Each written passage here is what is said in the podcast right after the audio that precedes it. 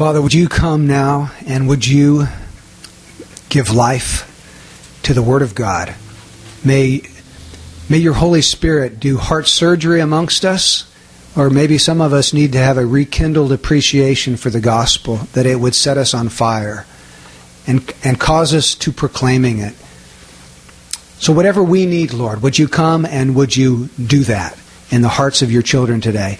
May the Word of God come alive. May it be clearly communicated. May we understand your intention when it was first written. And may we learn to apply it to our lives today, Lord. In Jesus' name, amen. So the book of uh, 2 Timothy was written at a time of great persecution. It is believed by many that the Emperor Nero in 64 AD actually set fire to the city of Rome and then he needed a scapegoat. He needed someone to blame for that. And so he blamed the Christians. And so at about 64 AD, it became dangerous to publicly proclaim that you were a Christian. In fact, if you were a Christian, you were somehow now an enemy of the state. And if you propagated that religion, you could be executed for a capital crime. And of course, the people that were most liable to the fire at that particular time would be the apostles, because they were the most public, the most visible. And so it wasn't too long before the apostle Paul was arrested a second time and imprisoned a second time in Rome. The first time it was a lot easier on him because he was under house arrest and he was in his own rented quarters. His friends could come to him and he could teach the gospel, and he was happy as a clam, I think, just teaching the gospel to the guards and all the people that came. This time it's different. He's all alone in some dungeon in Rome, except for Luke. Luke was with him, but everybody else had deserted him. And it it appears that he had solicited help from some of his brethren in Asia to come and testify on his behalf, but had become so dangerous to do that that they were withdrawing and deserting and turning away from Paul in his hour of greatest need. And he couldn't call on Timothy and Titus to testify on his behalf because they were fellow accomplices in the same crime. And so Paul was left alone. And so he defended himself at this preliminary trial. He boldly preached the gospel and he did it so persuasively and so effectively, showing that it was no seditious sect. That, you know, the Christianity was not a seditious, divisive thing within the Roman Empire. That they couldn't accuse him of a capital crime, and so they dismissed the case until they'd done further research. But Paul has this knowing feeling in the gut of his stomach that it's just going to be a matter of uh, a few days or weeks, and he's going to be executed. In fact, in this letter, he'll say, uh, I'm already being poured out as a drink offering and the time of my departure has come. So he knows he's going to die soon. And the reason why he's writing this letter to Timothy is because he's going to pass away, but he doesn't want the gospel to stop being propagated throughout the Roman Empire. And so he's he's writing to urge Timothy to stand strong in the grace that is in Christ Jesus. And Paul had spent his life preaching the gospel, protecting the gospel, and passing on the gospel. And so now he's taking the baton and he's handing it to Timothy and he says, Now it's your time to run, buddy. I can't run anymore. It's your time to run the race. And so Paul's giving, he's entrusting to Timothy this precious gospel that he has been entrusted with. And he says, Now you run with it and you pass it on to faithful men who will be able to teach others also. Now, Timothy was naturally a timid kind of a guy. That's why he has to tell him in chapter 1 God hasn't given us a spirit of timidity, but a power and love and discipline. So rely upon the Spirit of God to give you the power and the love and the discipline you need to boldly proclaim this gospel, even though it may cost you your life, as it's going to cost me my life. So that's the setting for this book. Now, in verses 8 through 11, what we have is Paul telling Timothy that we have a gospel that's worth suffering for. Notice here in in verse 8. He says, Therefore, do not be ashamed of the testimony of our Lord, or of me, his prisoner, but join with me in suffering for the gospel according to the power of God. And then if you go to verse 10, at the very end, he says, Who abolished death and brought life and immortality to light through the gospel. So he begins this statement with a reference to the gospel. He ends it with a reference to the gospel. So the gospel is like two different bookends and in between these two bookends, he explains the gospel. You see, for Paul, I, I believe this. With Paul, he can't just mention the gospel and go on as though he had said nothing, because the gospel was his life and soul. And so he mentions that, but he just can't stop there. He's got to chase a little rabbit trail for a little while. He has to digress because he loves the truth of the gospel. So we get to appreciate today the fact that he took a little rabbit trail and opened up this gospel for us. Now, notice with me that this gospel is a gospel of salvation because he says, Join with me in suffering for the gospel according to the power of God who has saved us. The gospel is a gospel that saves. Oftentimes we hear people say, well, you just need the full gospel. You need to have the gospel that heals, and the gospel that gets people rich, and the gospel that enables you to speak in tongues. Folks, the biblical gospel is a gospel of salvation. That's what it's all about. The gospel is God's good news of a rescue operation. Okay? It's glad tidings that our God in heaven has sent his only begotten Son to live, to die, and to be raised from the dead so that sinners, perishing, poor, miserable, wretched, condemned sinners could have everlasting life and God himself. So it's a message, it's a good news of the message of salvation. In fact, in chapter 1 of Ephesians, Paul calls it the gospel of your salvation. In 1 Timothy 1:11, he says, uh, "The glorious gospel of the blessed God." I like that title. the glorious gospel of our happy God. Or here in uh, 1 Timothy or 2 Timothy chapter 1 verse 14 he says, "Guard through the Holy Spirit who dwells in us the treasure which has been entrusted to you. Now, what was the treasure entrusted to Timothy? It was the gospel. God entrusted the treasure of the gospel to Paul. Paul is entrusting it to Timothy because he's going to die soon. And in chapter 2, Paul's going to tell Timothy, now you entrust it to faithful men who can teach others also. There needs to be this succession of faithful men in every generation who are entrusted with the gospel and pass it on. And folks, that means you and me. Are you a faithful man or a faithful woman? Have you been entrusted with this gospel? Then it's our job to pass it on to the next generation. That's what discipleship is all about. That's what we heard about earlier today in our meeting. That we need to be involved in pouring our lives into other people and passing this gospel on. And then they are entrusted to pass it on to faithful men and women. So this is a gospel of salvation. Timothy tells, or Paul tells Timothy in chapter 1, verse 8, Therefore, do not be ashamed of the testimony of our Lord or of me, his prisoner. He says, Do not be ashamed. Now, if you go further in the letter, in verse 12, Paul says, For this reason I also suffer these things, but I am not ashamed. Or if you go to verse 16, he says, The Lord grant mercy to the house of Onesiphorus for he often refreshed me and was not ashamed of my chains. Do you see what he's doing? Paul points to his own example. I'm not ashamed. Look at Onesiphorus. Look at his example. He was not ashamed. Now, Timothy, you don't be ashamed either. It's going to mean suffering for you. It's going to mean hardship for you. But don't be ashamed of this gospel. And then he says, and let me tell you why you don't need to be ashamed of it. And that's verses 9 and 10. So, Timothy, don't be ashamed of the testimony of our Lord. What do we call the testimony of our Lord? The testimony of Jesus Christ. It's just a shorthand for the gospel, isn't it? Don't be ashamed of the gospel, Timothy.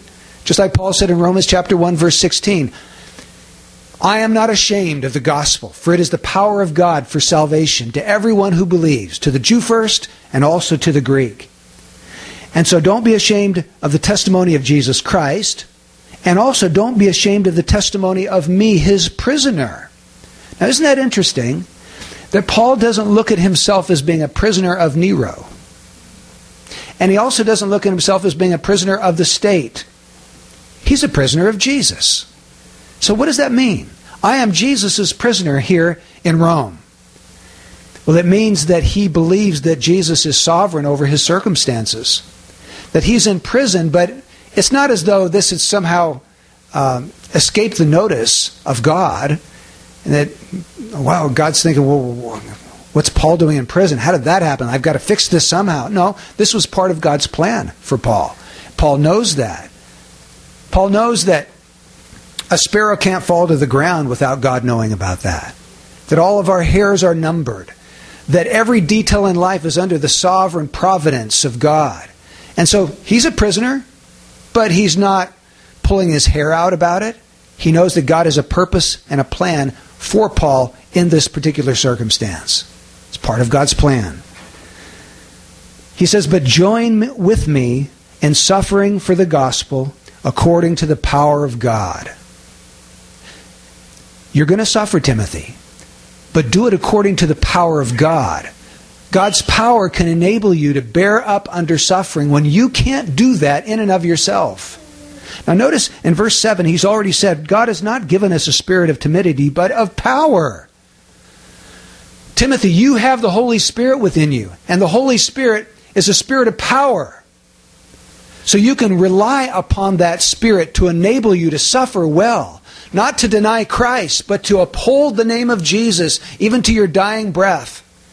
So do it. Suffer with me, but do it according to the power of God. And then he comes to the nuts and bolts here in verses 9 and 10 of what the gospel is all about. It's a gospel of salvation. And we're going to find him talking here about the application of salvation, the basis for salvation, the sovereignty of salvation, the accomplishment of salvation, and then the results of salvation. It's all in verses 9 and 10. So, first of all, the application of salvation. He says, Who has saved us and called us? So, my question to you this morning is how does anybody ever get saved? Like we read our Bibles and we read things like, The natural man doesn't understand the things of the Spirit of God, they're foolishness to him. And we read our Bible and we read things like, No man can come to Jesus unless the Father who sent me draws him. Can't come can't understand. In John chapter 3, he says, Men love darkness rather than light because their deeds were evil and they won't come to the light. So if we won't come to the light, we won't come to Jesus, we don't understand the things of the Spirit, if we're spiritually dead, according to Ephesians 2, how is anybody ever going to get saved? Here's the answer He called us. That's the answer. We are saved because our gracious God has called us now, what is this calling that Paul's talking about? Well, it's not simply a mere invitation. Sometimes we make a mistake by thinking, oh, he's just inviting men to come to the gospel to be saved. What would happen if God merely invited the human race to Christ? No one's going to come. it's got to be more powerful than that. In fact, when you read through the letters of the New Testament, you will find this word call or calling appear over and over. And in every single instance in the epistles, it refers not simply to a general invitation, but an effectual summons. It's an irresistible summons that God Almighty issues towards those he intends to save. So, this is a call that results in the possession of salvation. Peter says, that He's called us out of darkness into His marvelous light. He didn't just invite us out of darkness. He called us out and he brought us into his marvelous light. 1 Corinthians chapter 1, he called us into fellowship with his son. See, it results in something saving. He called us to be his own sons and daughters. So what did he have to do in order for that call to actually take, take root and produce a person who possesses salvation. He had to grant a new nature to spiritually dead sinners. We call that regeneration or the new birth. He had to give a new heart. If you are a saved person this morning, never, never take that lightly, as though it's some light little thing. You see, God has not done this for everybody. Look around. Look at your neighbors. Look at your friends. Look at the people you work with. Look at your relatives. How many of them have a new heart given to them by God where they love Him? Where He's their life? Few. Jesus said, Few are those who find the way to eternal life. Many go down the broad road leading to destruction. If you have been called, that is, that is nothing to take lightly. We ought to be on our faces every day of our life thanking God. Thank you for calling me into fellowship with Jesus, your Son. Notice what kind of calling it is. He says he has called us with a what? A holy calling. And what does that tell you? It tells you that if you've been called, you've been called to a life of holiness. God doesn't call anybody and let them live a life of sin. God doesn't call anybody who thinks, well, I've accepted Jesus as Savior, but I'll get around maybe someday to accepting Him as Lord. If He calls you, He's your Lord because you receive Him for who He is, and He is the Lord. he, he, he is life itself. He's Master, King, Treasure, Satisfier. So, when God calls a man, He calls a man to be conformed to the image of His Son. And that is a work that God will do in everybody that He calls. Not only does He regenerate you, but He begins to sanctify you. In fact, He is so absolutely committed to this that the Bible says He's predestined you to be conformed to the image of His Son. It's set in stone. That's how sure and certain it is that everyone that God has called will become like Jesus. Now, it often happens a lot slower than we would like. Have you ever felt that way? Man, this has taken so long. Why do I grow so slow, Lord? But even though it's slow to us, the Lord sees the progress. And over our entire life, we'll look back and we'll see how He has changed this and changed that and caused Jesus to grow in our esteem. So He calls us, He calls us with a holy calling. That's how the salvation of our souls is applied to us. It's applied by the Spirit of God bringing us into fellowship with Jesus through this effectual, irresistible call of God. Now, let's take a look, secondly, at the basis of salvation. Upon what basis does God save sinners? Well, he goes on to say, it was not according to our works. That's what the basis was not. I wish the people that we talk to could understand this, but it seems like maybe it's because we're, we're raised in a world and in a culture where everything is given to you upon rewards for what you've done well. Like if you work really hard on your job, you get a merit raise. So you're rewarded for how hard you work. And that's just drummed into our thinking and it's part of our psyche. So we think if I just work hard enough, then God will give me salvation. It'll be a reward for my performance. And you know, you, you talk to people and inevitably they think I'm going to heaven because I'm a good guy. I'm just a good person. But the Bible is so clear. We are not saved according to our works. Titus 3 says he saved us not according to our works, but according to his own mercy by the washing of regeneration and renewing by the Holy Spirit. Or Paul in Ephesians 2 For by grace you have been saved through faith, and that not of yourselves. It's the gift of God, not as a result of works that anyone should boast. Paul says in Romans 3:19 or 3:20, by the works of the law no flesh will be justified in his sight. So the Bible is extremely clear. In fact, my favorite Christian of all time, apart from um, the apostles and all of those guys, George Whitefield, he used to say, "Saved by works? Saved by works? I would sooner climb to the moon on a rope of sand than try to save myself by works because he knew how futile it was. So the basis of salvation can never be anything that you and I do because it'll never be good enough. Now, if we were to be saved by our works, what kind of a standard would God give? How good would those works have to be? Perfect. right? Because God is morally perfect. He's going to demand moral perfection. Even if you could start right now and for the rest of your life be perfect, it still wouldn't happen because you've got all that sin that you've com- uh, accumulated over all the years until right now.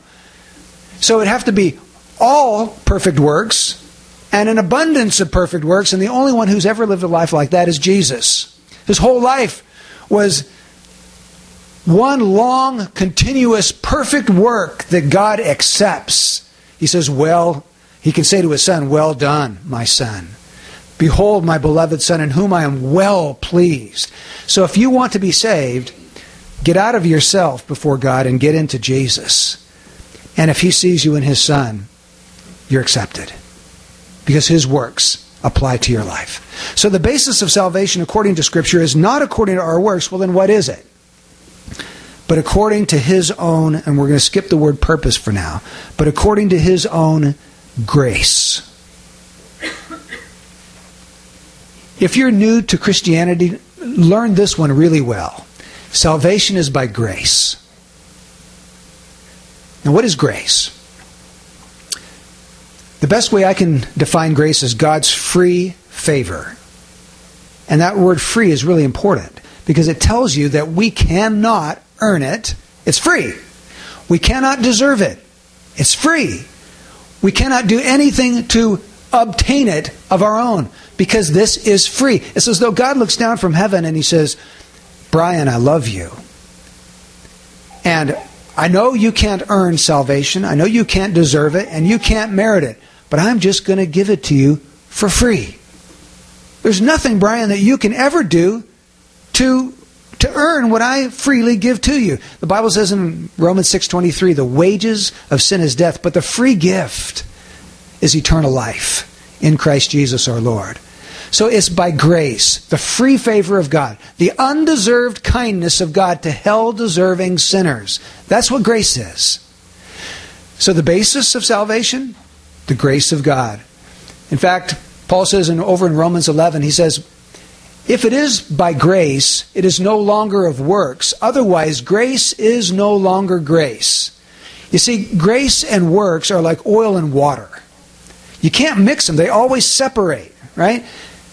And, and God's grace can never be mixed with our works. It's got to be pure grace or no grace at all. So, the application of salvation, the mighty, wonderful call of God. The basis of salvation, the free grace of God. Now let's look at the sovereignty, the sovereignty of salvation. Let's go back to the word purpose. It's not according to our works, but according to His own purpose and grace, which was granted us in Christ Jesus from all eternity. Now, whose purpose was this? What does the text say? His own purpose. Paul is careful to tell us it wasn't our own purpose. Sometimes people say, well, I purposed to become a Christian. Well, before you ever purposed to become a Christian, God purposed to save you. That's why you purposed to become a Christian. It was God's own purpose. Now, let's take a look at what the Bible has to say about God's purpose. Maybe that will help us to understand what that word really means. Let's go over to Isaiah chapter 46, verse 9 and 10. Remember the former things long past. For I am God, and there is no other.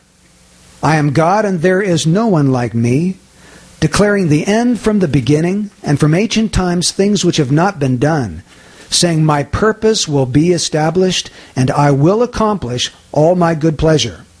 Is there any doubt at all that God's purpose will be established? None whatsoever.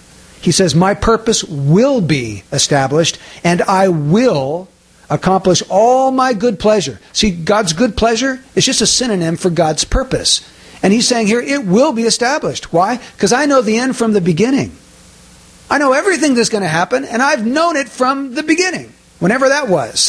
Whenever time began, God knew what was going to take place. And he said, Yes, I agree. I ordain that this be the future of the human race. Or Acts chapter 4, verse 27 to 28.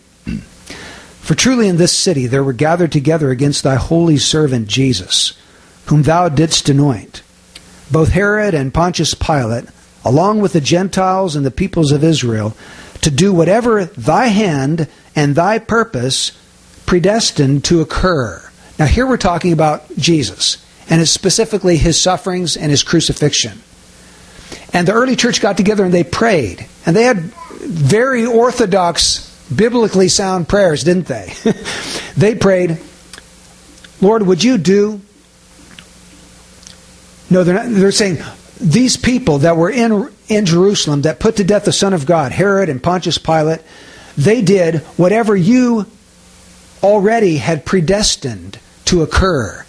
And he links the word predestined with the word purpose. So the purpose of God is linked with God's predestining purpose. Okay, Romans 8 28 and 29. And we know that God causes all things to work together for good to those who love God, to those who are called. There's our word called again. But what are we called according to? His purpose. Well, what is God's purpose? Let's keep reading the next verse. For whom he foreknew, he also predestined to become conformed to the image of his Son, that he might be the firstborn among many brethren. What is God's purpose for the Christian? that he be conformed to the image of Jesus Christ. How sure is that to happen? Absolutely. God has already predestined for that to happen.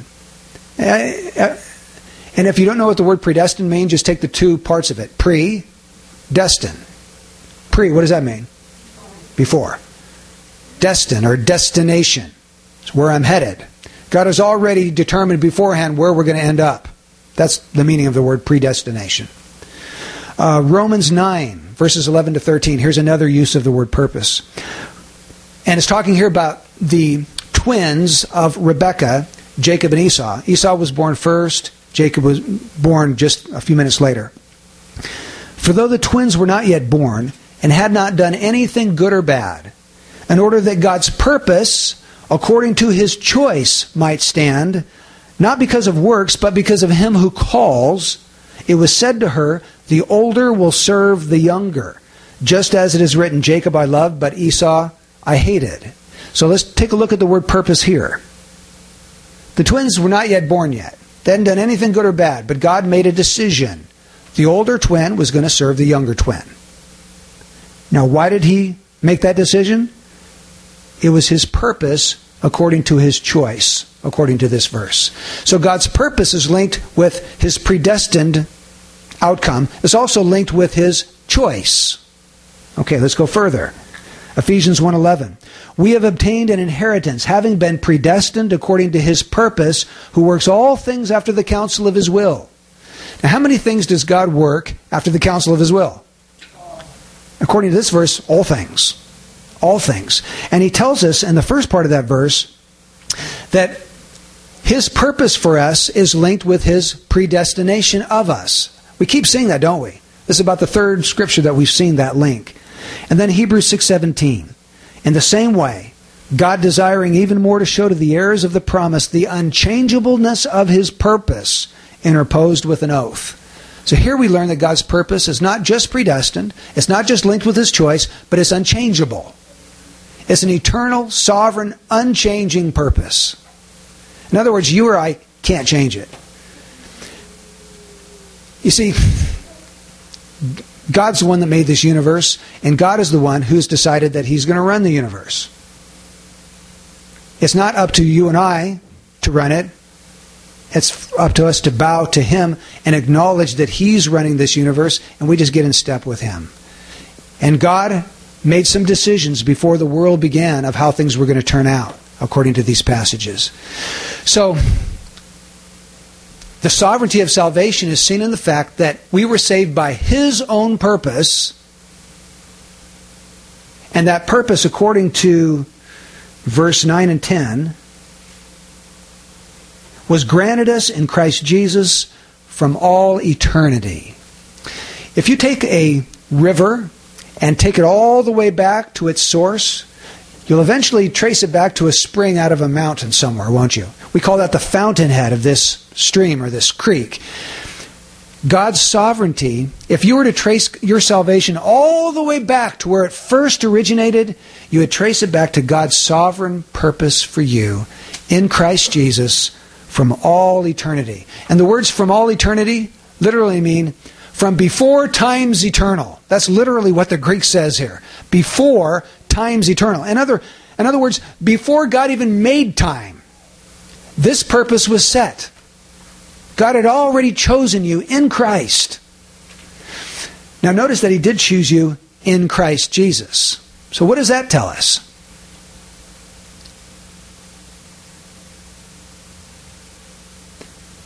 You're all waiting, aren't you? That's right. The choice to save you was made in connection with a union that he was going to bring about between you and Christ. We can't be saved outside of Christ. So he purposed to put you into Christ, because that's the only way anybody can ever be saved. He purposed to join you to Christ, to unite you to Christ, and now we have all things that flow from the Father through his Son because we're we're under the spout where the water flows out. We're under we're in Jesus, where all the blessings come. Blessed be the God and Father of our Lord Jesus Christ, who has blessed us with every spiritual blessing in the heavenly places. Where? In Christ Jesus. That's where they all are. And that's why everybody has got to get into Christ. And if you don't get into Christ, there are no spiritual blessings. If you're in Him, you have them all. So here's the sovereignty of salvation. It, it took place before times eternal. That's why Paul can say in Ephesians 1 4, just as he chose us in him before the foundation of the world. Or 2 Thessalonians 2:13. He says, "But we should always give thanks to God for you, brethren, beloved by the Lord, because God has chosen you from the beginning for salvation." From the beginning. Or here's one I wanted to read to you from Revelation 13:8. And all who dwell on the earth will worship him. Everyone whose name has not been written from the foundation of the world in the book of life of the Lamb who has been slain. When were people's names written down in the book of life? According to this verse. From the foundation of the world. It's not like they're getting added along the way. You know, sometimes you hear preachers say, just believe in Jesus and he'll write your name in the Lamb's book of life. Well, according to Revelation 13:8, he already wrote it long, long time ago, and it's there. So this is the sovereignty of our salvation, which teaches us basically this. We have God to thank for our salvation in every detail, and we can take no credit to ourselves because we had nothing to do with it. Before we existed, God knew us, God chose us, and God determined that He was going to bestow the riches of His grace upon us. Well, let's keep working through this. The accomplishment of salvation, verse 10. But now has been revealed by the appearing of our Savior Christ Jesus. God's purpose and grace towards us was once in the mind of God from all eternity, but now it has been revealed by the appearing of our Savior Christ Jesus. When Jesus was incarnate, when he came in the flesh, when he appeared, he brought he revealed these purposes of God's grace towards his people. And he did that initially through his teaching ministry. He would say things to his disciples like, The Son of Man has come to seek and to save that which is lost. He's revealing God's grace. Or he would say something like, The Son of Man didn't come to be served, he came to, to serve and to lay down his life a ransom for many. He's revealing the purposes of God's grace. Or he might say something like, All that the Father gives me will come to me, and him who comes to me I will certainly not cast out. Or, no one can come to me unless the Father who sent me draws him. He's talking about God's grace, and he's revealing the grace of God. He's a drawing God. He's a God that will not cast you out. He's a God who will come in the person of the Son and lay down his life a ransom for many and seek and to save that which is lost. But not only did Jesus reveal God's grace in his teaching ministry, but this verse tells us that it was brought to light through our Savior, Christ Jesus. And that word Savior clues us in that it's not just his life, it's also his death. Because we have no Savior apart from a blood sacrifice to propitiate or to turn away the wrath of God. So here Jesus Christ is referenced as Savior, telling us that our salvation was accomplished not merely in his life, but in his death and resurrection. Except for the shedding of blood, there's no remission of sins. Last Thursday night, John was leading a study. And in that study, John the Baptist says, Behold the Lamb of God who takes away the sin of the world. And we, we went back in our mind to all of those Old Testament sacrifices and all the lambs who had been brought to the priests, and the priests had slit their throat, and the blood sp- splattered everywhere. And that was just a picture to look forward to the coming of the Lamb of God, the Savior of sinners, Jesus Christ who would accomplish salvation. See, it's applied by the call of God, but it's accomplished by the work of Jesus at the cross. It's done. That's why he could say it's finished. For all God's people, it's secured. Because everything necessary for us to have it, including that all powerful ministry of the Spirit to call us, all that was purchased at the cross. So if you're a Christian, it's because Jesus accomplished it for you. It's because the Spirit called you. It's because the Father planned for you to have that salvation. And then he goes on to tell us the results of salvation. Who abolished death and brought life and immortality to light through the gospel. He brought life and immortality to light. And he did it through the gospel. See, what he's saying is that in the Old Testament times, people's idea of life and immortality was really fuzzy. They didn't have the light that we do in New Testament times. Where did someone go after they die? Well, it wasn't that clear until the coming of Jesus. When we have the New Testament now, it shows this, this blazing light on the pages of the New Testament to tell us exactly what happens when a Christian dies. For to be absent from the bodies, to be present with the Lord. But until this time, it was like a portrait hid in a dark closet. And you, you open that closet door and you can't really see much. But if you take that portrait out and put it under the lamp and look at it, you can see every detail. And the New Testament shines light on immortality and light and life, eternal life. So what are the results of salvation? Number 1, death is abolished. And what kind of death is he talking about? Yeah, it can't be physical death, can it? Because that hasn't been abolished. You and I are all going to die, whether we're saved or not. Can't be talking about physical death. It's got to be talking about spiritual and eternal death. For God's people, that's abolished. Isn't that good news? It's abolished. It's removed. It's gone. In Revelation chapter 2, this is a verse that I was just learning this last week. I love this one. He who has an ears, oh no, he who has ears, let him hear what the Spirit says to the churches. He who overcomes shall not be hurt by the second death. And why is that such good news? What's the second death all about? Well, in Revelation chapter 20, he says, Death and Hades shall be thrown into the lake of fire. This is the second death, the lake of fire. And if anyone's name was not found written in the book of life, he was thrown into the lake of fire. So the second death is the lake of fire. It's eternal hell. He who overcomes shall not be hurt by hell, shall not be hurt by the second death, because their name is written in the book of life, and their name has been written there from the foundation of the world. If anyone's name was not found written in that book, he's cast into the lake of fire, the second death. But Jesus, for his people, abolished death. We don't have to be afraid of the wrath of God. Now, if you're not a Christian, you ought to be afraid of that wrath. Jesus taught us to be afraid of that. He said, Fear him who, after he is killed, is able to cast both body and soul into hell. Yes, I tell you, fear him. It's just a sad situation that almost nobody does. It used to be, hundreds of years ago here in America, that even if you weren't saved, you, it's likely you would be a God-fearer. That's gone. That's out the window. Nobody fears God. But oh, they're going to fear him one day. Unless they bow their knee to Jesus now. The results of salvation death is abolished, and life and immortality are brought to light through the gospel. Now let's apply this. Verse 11. Paul says, For which I was appointed a preacher and an apostle and a teacher. Why was Paul appointed a preacher, an apostle, and a teacher? For what? What does the text say? For the gospel. For the gospel. Paul's whole life. He could sum up his life. I live for this gospel.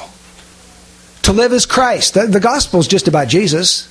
It's like you want to you want a nickname for the gospel? It's Jesus Christ. God's saving purpose in Christ. Paul says, I was appointed a preacher of this gospel, I was appointed an apostle, a sent one to preach this gospel and to plant churches, and I was appointed a teacher. The church needs preachers, the church needs teachers, the church needs church planters, but all of that is done in reference to the gospel. You see, the gospel isn't something that you believe to get into the kingdom and then you forget all about it because you go on to deeper and better and more wonderful things. The gospel is everything in the Christian life. It's A to Z. it's a whole alphabet. We learn to live by the gospel as well as be saved by the gospel. And so Paul says this was his whole life. And he wasn't ashamed of it. He was bold with it because he knew that there was no other way for poor perishing sinners to ever be saved from the wrath of God except for the message of this gospel. And so that's why he's telling Timothy all of this. Timothy, don't be ashamed of the testimony of our Lord or of me, his prisoner, but join with me in suffering for the gospel according to the power of God. And the power of God was manifested in the calling of the Holy Spirit it was manifested that it was by grace, not works. That power of God was manifested in the fact that God planned it from eternity. And then Jesus accomplished it through his bearing our sins on the cross. Suffer with me.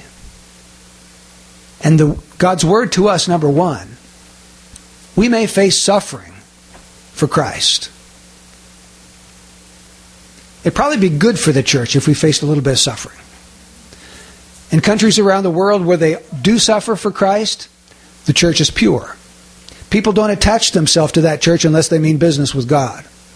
Non believers don't just float into the church and act like they're real Christians. They've got a much purer assembly, more regenerate people. So it could be very good for us, and it could happen in the coming years here in America where there is a real persecution. I mean, the way our culture is headed, I would not doubt that that's a very real possibility in the next several years. If that happens, and to the extent it happens even now, if you're bold about your faith, you're probably going to face some hardship, you're going to face some suffering, you're going to face some persecution for that. Rejoice. That's what Jesus taught us to do. When we suffer for Christ, he said, Rejoice, for great is your reward in heaven. You want to have a great reward in heaven? Don't back down. Don't be ashamed. Don't turn back like the people in Asia did when Paul needed them at his dying hour. Stand firm for this gospel. And at the very least, that means that we ought to be those who are willing to proclaim it. Doesn't it? Paul says he lived for this gospel. Timothy, you live for that gospel. Timothy's finding faithful men and he wants to entrust this gospel to them. And the things happening today, are we faithful people that we can be entrusted to pass on this gospel? Or are we going to be ashamed when we get some flack for it? Or people call us names for it? Or call us Jesus freaks? Or you moron, you idiot, what are you talking about? Or are we going to stand up for Jesus? The book of Hebrews says, let us bear his reproach and go outside the camp. It means let's associate with Jesus no matter if anybody does. Let's bear his reproach. He bore reproach when he was on this earth, and his people are going to bear reproach. Secondly, this text teaches us that if you're saved, give God glory for that. Because you had nothing to do with it. You were you are a blessed recipient of God's sovereign grace. Not to us, not to us, O Lord, but to your name give glory. Paul can say, What do we have that we haven't received? And if we received it, why would we go around boasting about it? It is insanity for us to go around boasting that, yeah, I made my decision for Christ. Oh, Charlie over there, he didn't do it. He didn't have enough sense. But yeah, I, I did it, and I'm in. As though it had something to do with me to the extent that you do that, you're ripping the glory away from Jesus. And he doesn't like that. Do you know he has devised salvation so that we can't boast? That's why it's not according to our works, Ephesians says. So nobody could boast. When we get to heaven, there is not going to be anybody there saying, Buddy, you're down in hell in it because of something you didn't do, and I'm up here in heaven because of something I did. None of that. We are going to be on our face, taking off whatever crown we have, and casting it at the feet of Jesus and saying, Worthy is the Lamb. Worthy is the Lamb that was slain to receive riches and glory and honor and blessing and power and dominion. And you know what? It's never going to stop. And it's not going to become boring. Can you fathom that? because it's going to get better and better and better. And we are going to take delight. And, and like what we did this morning, I felt a real sense of the spirit of worship this morning. It's going to be a hundred times, a thousand times better than that in heaven. And it's going to be an ongoing eternal worship session. And I can't wait. What about you? See, nobody looks forward to that unless God has regenerated them, unless God has called them. But if God's called you, you say, Yeah, I love to worship my Savior. That's because He's given you a new heart. So, if you are saved today, give God the glory. If you're saved today, make up your mind that you're going to be willing to bear hardship and suffering and not be ashamed of this gospel and to proclaim this gospel. Let me just put a pitch in to the entire church. We have a wonderful opportunity this coming weekend. I want to encourage every single one of you to come out for this. Some folks are going to be standing up and preaching, and it's going to be a lot easier on them if you come out and just cheer them on. Form a circle, form a congregation, and maybe get up enough nerve to hand out a tract to somebody walking by. Let's do this as a church, not as three or four people. Let's, I mean, we don't have that many as it stands. So let's get all of us together and let's do it as a church. Amen? Okay, let's pray. Father, would you be glorified today in your word? Seal to our hearts the truth that our salvation is of grace and not of debt, not of works. Lord God, we thank you for the free favor that we have in Jesus Christ today. We praise and magnify your great and holy name. In Jesus' name we pray. Amen.